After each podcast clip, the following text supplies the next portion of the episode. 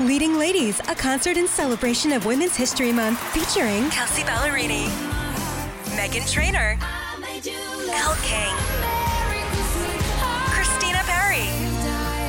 At the King's Theater in Brooklyn, New York on Wednesday, March 20th. Tickets are on sale now. You don't want to miss this amazing night of music dedicated to uplifting women's voices. With Kelsea Ballerini, Meghan Trainor, Elle King, and Christina Perri. Odyssey's Leading Ladies presented by Olay Body. Buy your tickets now at kingstheater.com. One o'clock hour on a Thursday. As always, joined at this time by Pierre McGuire of NBC and NBC Sports. Between the benches last night for Flyers and Penguins. Bruins playing tonight against the New York Islanders. Johnny Boychuk coming back to town. Good call in the game last night, Pierre. I was watching. Did you have some flashbacks there with the throwback jerseys? Did they give you something yourself for your uh, coaching days when you got the two rings? You know what? I got to spend uh, two full days there in Pittsburgh, and just got home this morning. And uh, one of the things it's really hard to let go of. In fact, we did win two Stanley Cups when I had the privilege of working there, and you see the pictures going up and down the hallway. I'm sure Christian can attest to that from his days with New England and uh, and the Pats, and I'm sure Lou probably has the same feelings when he walks in the Fenway. But it's it's pretty cool when you do that. And then they obviously put the uh, the old jerseys on the players last night. I thought that was phenomenal. One other thing, Tim, just uh, to pay credit where credit's due after the tragedy of what happened in Canada yesterday. The way the Pittsburgh fans and the way the Pittsburgh organization saluted the country of Canada uh, and the way they sang the national anthem, was pretty special. Yeah, I noticed that. It was, uh, and you guys covered it pretty well on NBC as well. Yeah, not to not to not to. Sh- those are the guys in the truck that do that. They're phenomenal. They really are. Josh Friedenberg and uh, Jeff Simon were running our truck last night. They did a great job. Yeah, Pierre, we're doing some research on you here, and it seems like you were pretty much a stud in college. I mean, three sport three sport athlete. You played football, quarterback, obviously hockey. I mean, yep. so I mean, obviously, were you just better at hockey, or was this? Uh, I was actually, you know what? I was probably better in football, but I wasn't big enough to play quarterback past you know a certain level. So, um, yeah, no, I I love football. It's my uh, it's my favorite. I think when I was playing hockey, I was more of a puck moving defenseman who could think the game pretty well. I probably processed hockey like I did as playing a quarterback when you're breaking down defenses. And you pitch too. I was a pitcher, yeah. Geez, you're power guy too. You're a full pitch no, mix. No, no, you're the power man. No, no, no, no. pitch mix. Nasty cutter Pierre had. Throwing out the baseball term. oh yeah, new language. American League where there's a designated hitter. hey Pierre, uh, obviously the Bruins playing a lot better uh, recently. Um, I think it was just more, more of like kind of a matter of time, uh, kind of catching their breath with the schedule, or do you see anything in particular they're doing differently? I hated the way their season started, not because of the way they were playing, but the way the schedule was set up for them, Lou. Right. You know, I think I talked to you guys about it. They they almost had eight days where they had three games in four nights in eight days. I mean, that's that's crazy stuff. And then you compound that with an afternoon game uh, at home after a Saturday night loss. I mean, that's really hard. Uh, I'm not making excuses for them, but I also think they're starting to settle into what kind of team they want to be. I think they were all a little stunned about Johnny Boychuk being traded to the Islanders because he was an extremely popular guy in their team. They started the season without Gregory Campbell. He's a very important guy in that team. So I think they were kind of feeling their way through, but they are starting to heat up. I liked their game the other night against San Jose, especially the last parts of that game. Pierre McGuire with us from NBC Sports. You mentioned Johnny Boychuk coming back tonight with the Islanders. Uh, I've been doing some reading. Our own DJ Bean at WEEI.com wrote about Boychuk today. Pierre LeBrun had a piece uh, a couple days ago talking about how quickly he has become a hero on Long Island for the way he's played and what he's brought to that room. Uh, it looks like that's a pretty good mix that we're going to see tonight when he returns to play against the Bruins. Oh, Johnny's a really good player, and he's a very popular guy, and you can understand why. he's a bigger presence physically than a lot of people know. He's a he's a really imposing guy physically. Um, he makes guys play bigger. He can absolutely rifle a puck but he's a low maintenance player. I mean, he gets along with everybody. I remember watching him play as a young kid for the Calgary Hitmen, and then he moved on to the Moose Jaw Warriors. And the one thing that always stood out about him was he was just so unselfish. I mean, he, didn't care about himself; he cared about his team, and all his teammates knew that. He's he's been very popular every single place he's played, and um, I'm happy for him because this is an unbelievable opportunity for him to really become a focal point present uh, in terms of a player. I don't know if he could have had that with the Bruins just because of the star power that the Bruins have.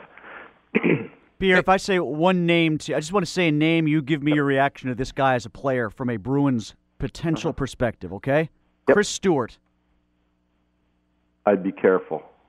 Okay, that's exactly what I figured you would say if I were to take what Mike Milbury said in intermission yesterday mm-hmm. to heart. Why? Why should people be careful of him? Um, well, I know the family. Anthony, his brother, played uh, two World Junior teams that I was around uh, for Canada, and Anthony should have been a much better player than he was. Um, Chris has had flashes of brilliance in the league. He really has. Uh, he's a bigger body, can really skate. He's got very good hands, uh, and he can finish plays off. But to me, I, I look at organizational identities, and the Bruins' identity is hardworking. It's in your face. It's tough guy hockey. He doesn't always do that. That's just he doesn't bring that. If he brought that every single day, I'd say go get him. But he doesn't bring that every day, and that's why you've seen him move around a little bit. Um, it wasn't hard I can tell you it wasn't hard at all for Colorado to trade him to St. Louis, and it wasn't hard for St. Louis to move him. I can tell you that. Pierre, is that the problem this time of year? People think the Bruins can make trades. Maybe get a guy like that that you just sit there and say maybe you want no part of. Uh, I mean, because there's been names like Jordan Eberle, right? He's been a name around here. Him in a heartbeat. would he be available though? I mean, would this? I don't. That's the thing. I mean, it depends what the package is. Now, Edmonton's won their last two games. Just because I don't do this on purpose, I study the schedule all the time, and they're in the they just played their third game of a seven game homestand. They're basically their seasons on the line in the, in these seven games, and they've won two and lost one. They've won their last two. So, I mean, Jordan is a tremendously consistent player. He's a brilliant, uh, big time player in terms of when the game gets bigger, he gets better.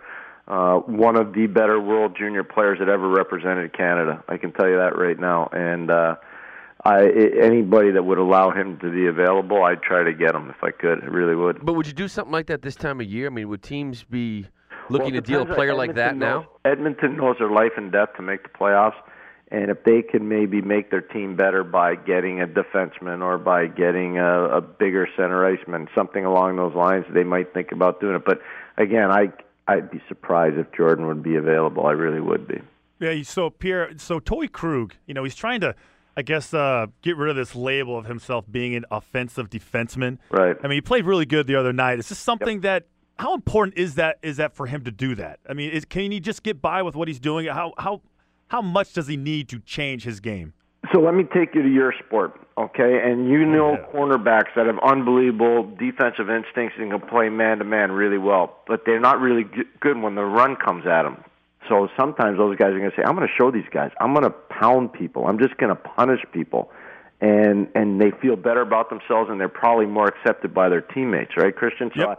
I, I look at I look at what Torey Torey is a tremendous offensive talent. He always has been going back to the Indianapolis Ice in the USHL or going back to Michigan State. He's always had that. What I would do, and I'm sure the Bruins have talked to him about it. I want him to be more like Donnie Sweeney I want to be, yeah, that good offensive player, but man, he's really reliable defensively, and he's not going to get beat one on one, and he's going to really thrive. And I think Torey's taken it upon himself to be that player, Christian, only because I saw him train this summer, and I know the people that he worked out with, and and he put the work in to become a stronger, more physical guy. So I would say yes, uh, he probably does want to prove a lot of people wrong. Pierre McGuire with us from NBC Sports. Tim Benz, Lou Merloni, Christian Fauria, middays with MFB. The reason I brought up the Stewart thing before Pierre is that it's the second time I've heard his name in a couple days associated right. with uh, a potential return for the two picks that Boston got in the first place right. for the Boychuk deal if you're the Bruins, are you still looking uh, when it comes to adding someone, adding a forward down the line, and just hoping that the guys like Miller, for instance, comes back from injury, Barkowski turns into something, keeping your fingers crossed that the defense depth that you've developed uh, patches over for the loss of Boychuk, and you focus on getting a forward after right at about the trade deadline. The one thing I wouldn't want to do if I were the Bruins, I wouldn't want to mess with the roster integrity that I've built up this is a tight team, and you've already traded away one player in Johnny, who's really popular uh, with his former teammates. I'm not sure you want to go down that road again and do that with somebody else, Tim. So I think that's the biggest thing um, is you got to be really careful in terms of messing with the integrity of your roster. If you're talking about trading draft picks, the current players could care less about those draft picks. they mean nothing to those guys. It's competition for them down the road. That's about it. They could care less about the draft picks and and maybe a player, if you were to go get Chris Stewart and bring him in because you got draft picks, maybe that becomes more digestible for the team. You know, Pierre, I'm just like watching this guy, Carl Soderberg, right? The big Swede. We love this guy. I mean, when yes, he sir. last year, I mean, he's unrestricted at the end of the year. Obviously, a third line center right now. We know he could probably be better than that on other teams. hmm Is it one of those things where like Chiarelli's kind of kind of lock this guy up at some point during the season, or he is gone because he's going to outprice himself? I think you're going to see Peter be very shrewd in the negotiation. He always has been. When he identifies core players, he gets them signed. Um, I think that's something you're going to see happen, just like Minnesota did with Charlie Coyle yesterday.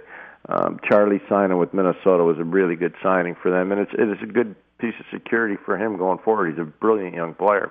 I think you're going to see something like that with Soderberg, where they try to get him done quietly during the season, and if they can't, then he will go to market, and and I don't see how Boston can keep him just because of the dollar values involved.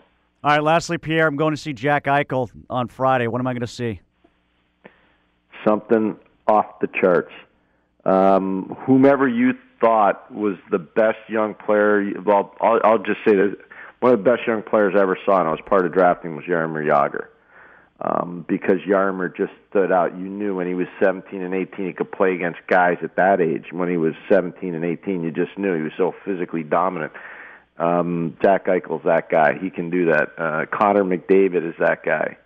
Um, Auston Matthews is a kid that's not eligible until the 2016 draft. He's another one of those guys. So, yeah, uh, you're going to be blown away by Jack Eichel's size, his conditioning levels, his strength, and his creativity.